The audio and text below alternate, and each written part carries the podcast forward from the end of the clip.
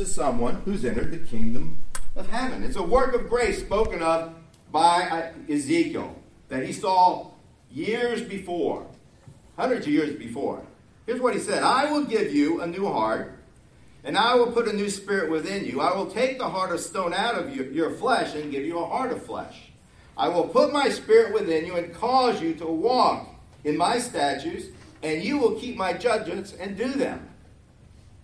So, this is the beginning, the entrance into the way to be perfect. There's no other way to get there but through here.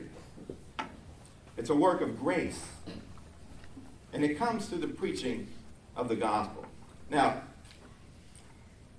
I remember, I guess it was probably about three decades ago. My wife was working in a, uh, in a with the with the children, you know, like four and five years old. And there was this rambunctious little girl. She was probably about four or five, right? And and, and, and you know, she was she's she couldn't control herself, and so one of the one of the teachers had to had to take her aside and you know chastise her a little bit. And she said, "I know I'm supposed to be good, but it's so hard." You see, this little girl knew more about the condition of her heart than most adults do.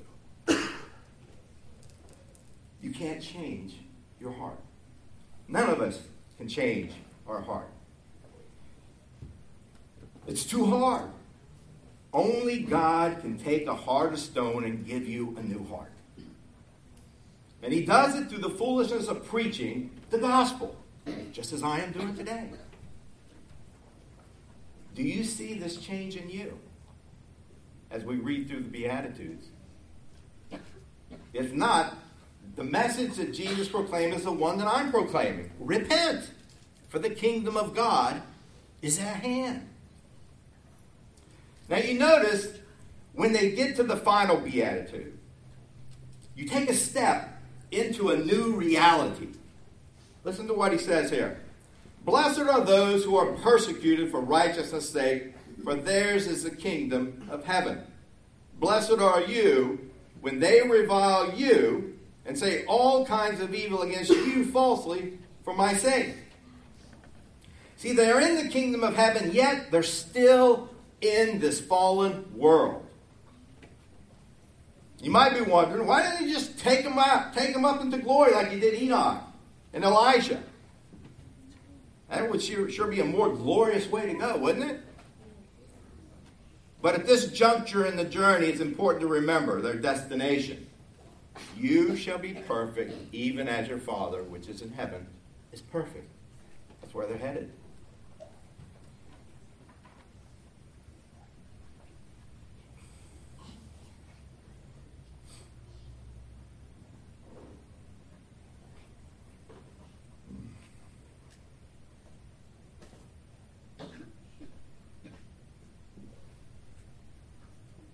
Now, this is the part of the journey where it starts to get personal.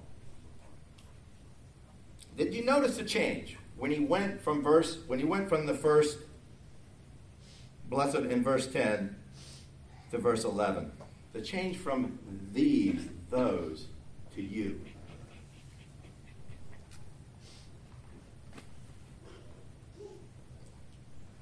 those who are persecuted for righteousness' sake, to you who are persecuted for righteousness' sake. You see, it's through the trials your personal relationship with Jesus Christ begins to grow. How does it grow? Jesus said, My sheep hear my voice, I know them, and they follow me. You hear his voice in the preaching of his word from the scriptures. You seek Him in prayer, you obey Him, and you know what? You start to look more and more like Him in this world. That's when the persecution comes. He told His disciples, Remember the word that I say to you. A servant is not greater than his master. If they persecuted me, they will also persecute you. So, why did they persecute Jesus? Well, the one thing about sinners is sinners love sin. It's in their nature. to seek pleasure in sin. But to enjoy sin, they have to do something. They have to sear their conscience. They have to suppress the revelation of God's righteousness to silence the conviction of sin. That's the way it works. Read Romans 1, he'll tell you all about it in detail. Jesus, Jesus told them this. He said, If I had not done among you the works which no one else did, they would have no sin. But now they have seen and also hated both me and my Father.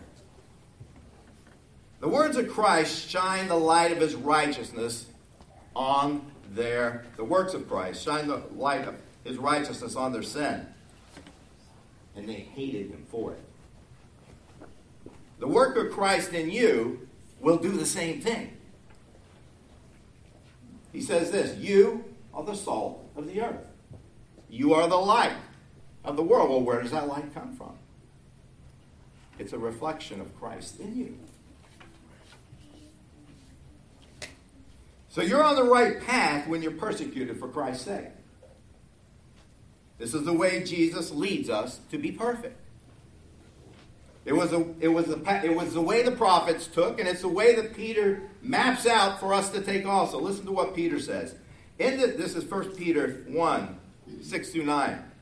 In this you greatly rejoice, though now for a while, if need be, you have been grieved by various trials, that the genuineness of your faith, being much more precious than gold that perishes, though it is tested by fire, may be found to praise and honor and glory at the revelation of Jesus Christ, whom having not seen, you love. Though now you do not see him, yet believing you rejoice with joy inexpressible and full of glory, receiving the end of your faith, the salvation of your souls. As an image of Christ, you will be persecuted in the world if you're walking with him closely. However, God did not leave you in this world to condemn it. You are here to reflect the one who saved you from his condemnation. Jesus said this For God did not send his Son into the world to condemn the world, but that the world through him might be saved. Therefore, let your light so shine before men that they may see your good works and glorify your Father which is in heaven. so, I, just, I just went to a, a, a, church history class for a year or so over, over at our church. And church history is very, very, very, very interesting.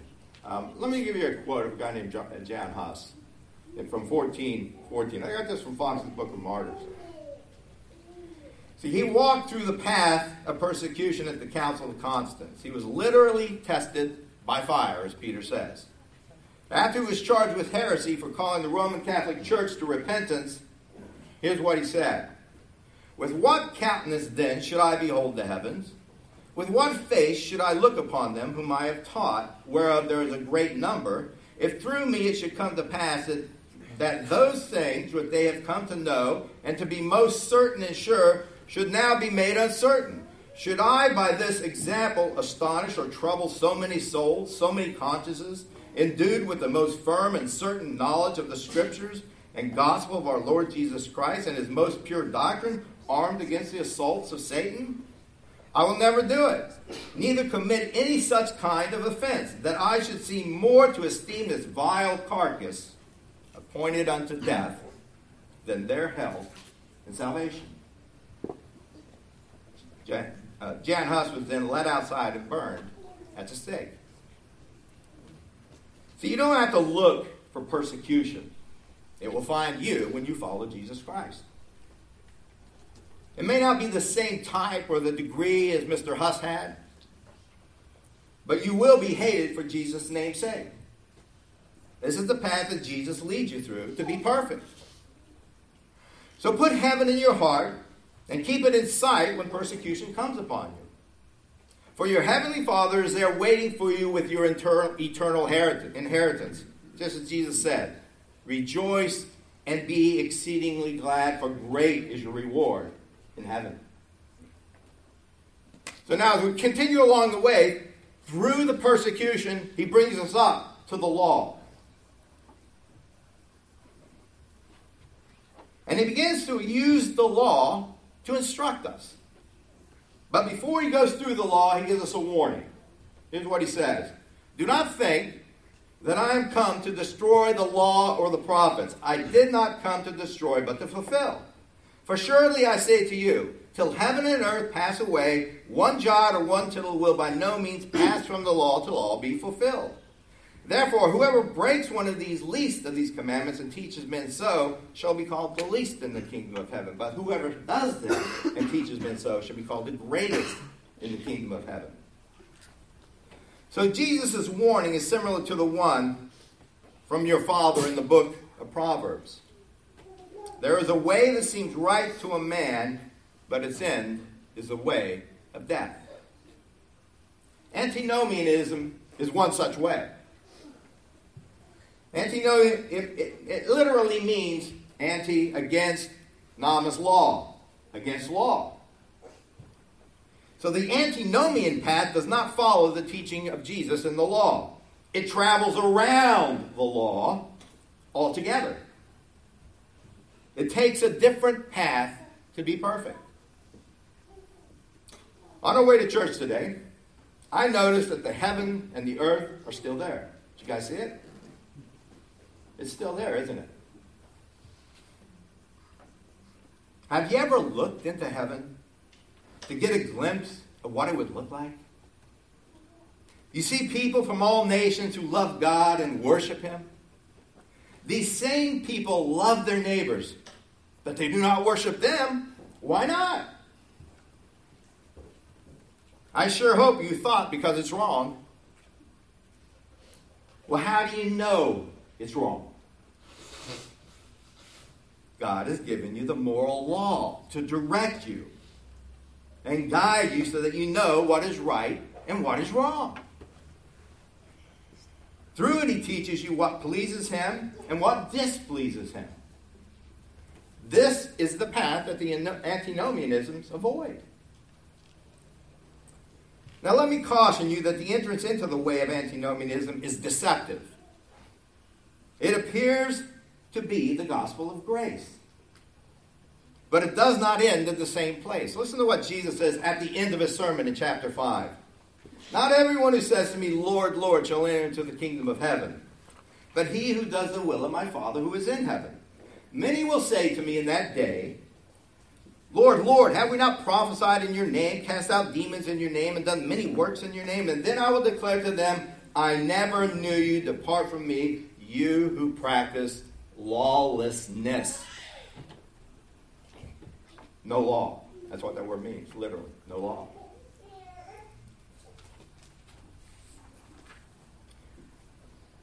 So there's also a, a, way that you need to be aware of that's on the opposite side of the antinomianism way. It's called the way of legalism. It leads to the same path as antinomianism. Jesus refers to it when he says this For I say to you that unless your righteousness exceeds the righteousness of the scribes and Pharisees, you will by no means enter the kingdom of heaven. So the way of legalism is broad, being the oldest and the most traveled way. Every son and daughter of Adam is inclined to take it. I refer to it as the fig leaf righteousness path. You remember what happened after Adam and Eve sinned, right?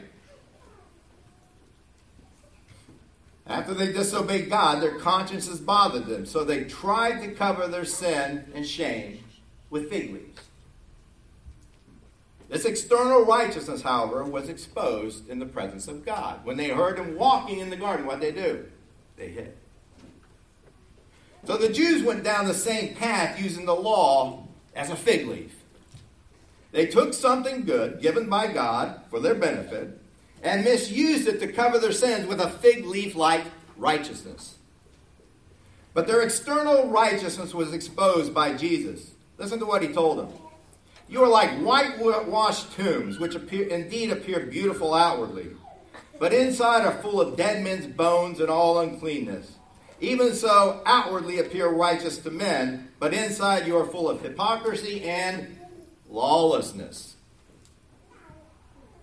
So, antinomianism and legalism are really the way of one seductress wearing different dresses. Both look good, they look perfect. Both have a bad end lawlessness. The difference is the dress. One is loose, the other's tight. So after the warning, Jesus uses the law to correct this misinterpretation and its misuse. He says this, and you'll read this through as he goes through six different commandments. You have heard that it was said of old, but I say to you. The Jews had used the law to be perfect, but it was all external. For them, the per- to be perfect was like the tree in the Garden of Eden. Its fruit was pleasant to the eyes, and a tree desirable to make one wise. And like Eve, the Jews became so enamored with obtaining its fruit, they never considered the root. It was hidden from their view, buried in the dust of the earth. They used the law as a kind of way we use a Christmas tree. We hang fake fruit on a dead tree. It looks nice and pretty, like the real deal.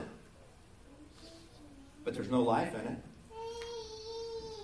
Jesus, on the other hand, look how he uses the law. He goes right to the root, not the fruit.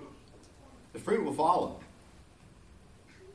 You have heard that it was said of those, those of old, You shall not commit adultery. But I say to you that whoever looks on a woman to lust for her has already committed adultery with her in his heart.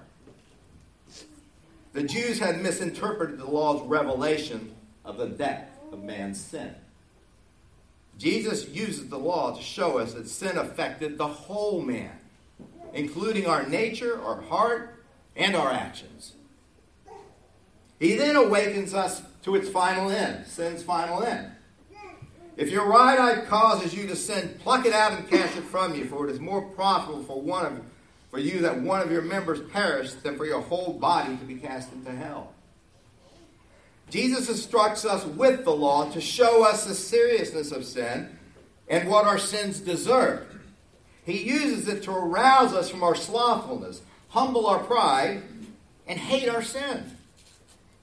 He does this not to condemn us, but so that we would look to Him to put to death the remnants of sin that remain in us and seek his sanctifying grace in his Holy Spirit, not relying upon our own strength or the strength of another man, but upon him alone.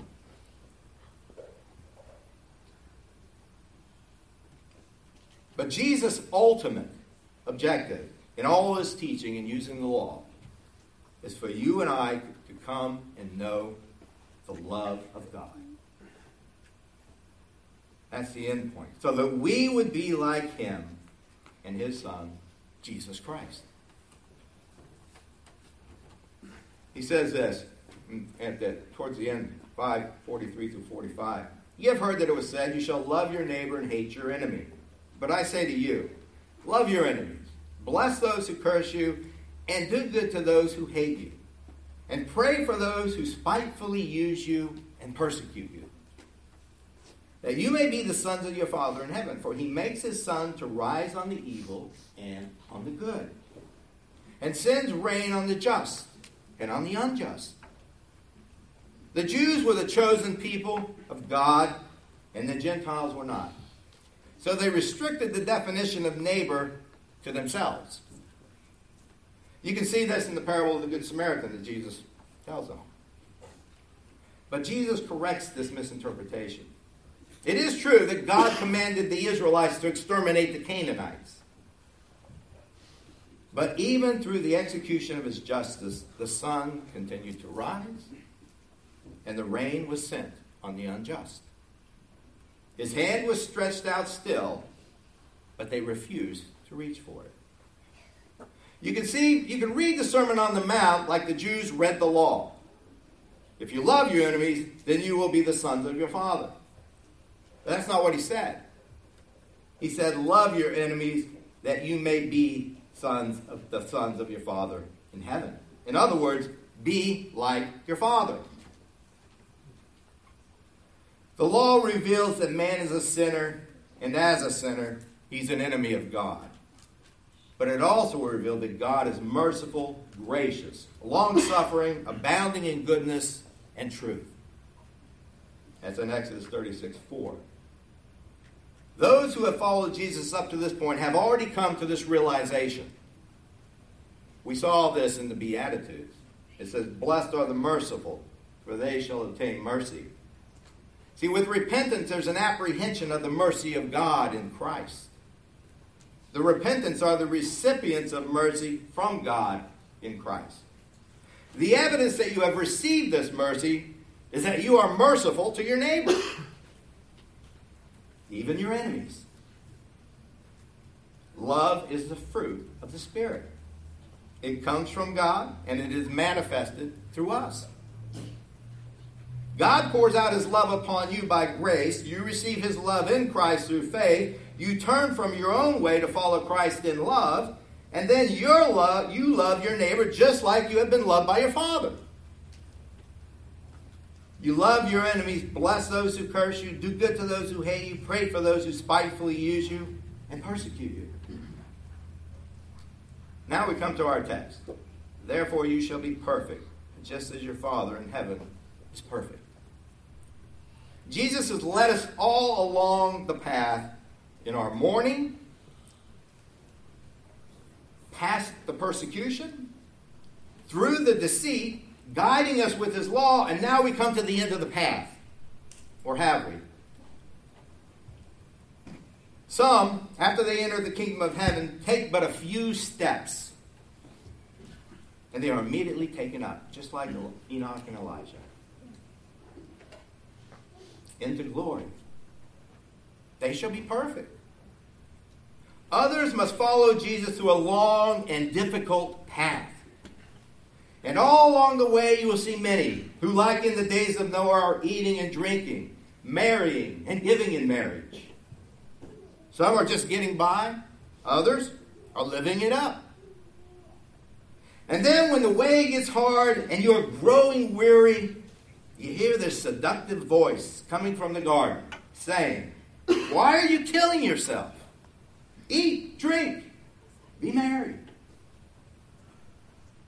This is where the words of Jesus have reached their destination. You hear them in your heart. You shall be perfect just as your Father in heaven is perfect. So you trust Him and you continue on.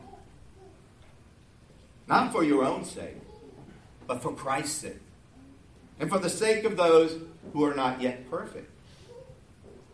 I think the Apostle Paul sums it up well here. I'll finish with this. Not that I have already attained, or am already perfect, perfected, but I press on, that I may lay hold of that for which Christ Jesus has also laid hold of me. Brethren, I do not count myself to have apprehended. But one thing I do, forgetting those things which are behind and reaching forward to those things which are ahead. I press toward the goal for the prize of the upward call of God in Christ Jesus. Amen? Amen. So, let us all press on. And don't be discouraged. Walk with Him, He'll walk with you. Draw near to God, He'll draw near to you. Let us pray. Father, we're so grateful for your mercy which you've given us, and we're so grateful that Christ walks with us through all the trials, through the pain, through the suffering, and how he cares for us. Not telling us the things we want to hear, but the things we need to hear. So we do pray, Father, uh, his, your word would work deep into our hearts. Uh, that we would examine ourselves and see, is Christ in me? And if so, Father, that you would work in us to walk with him so that all might see. And you would be glorified in it. In Christ's name I pray. Amen. All right.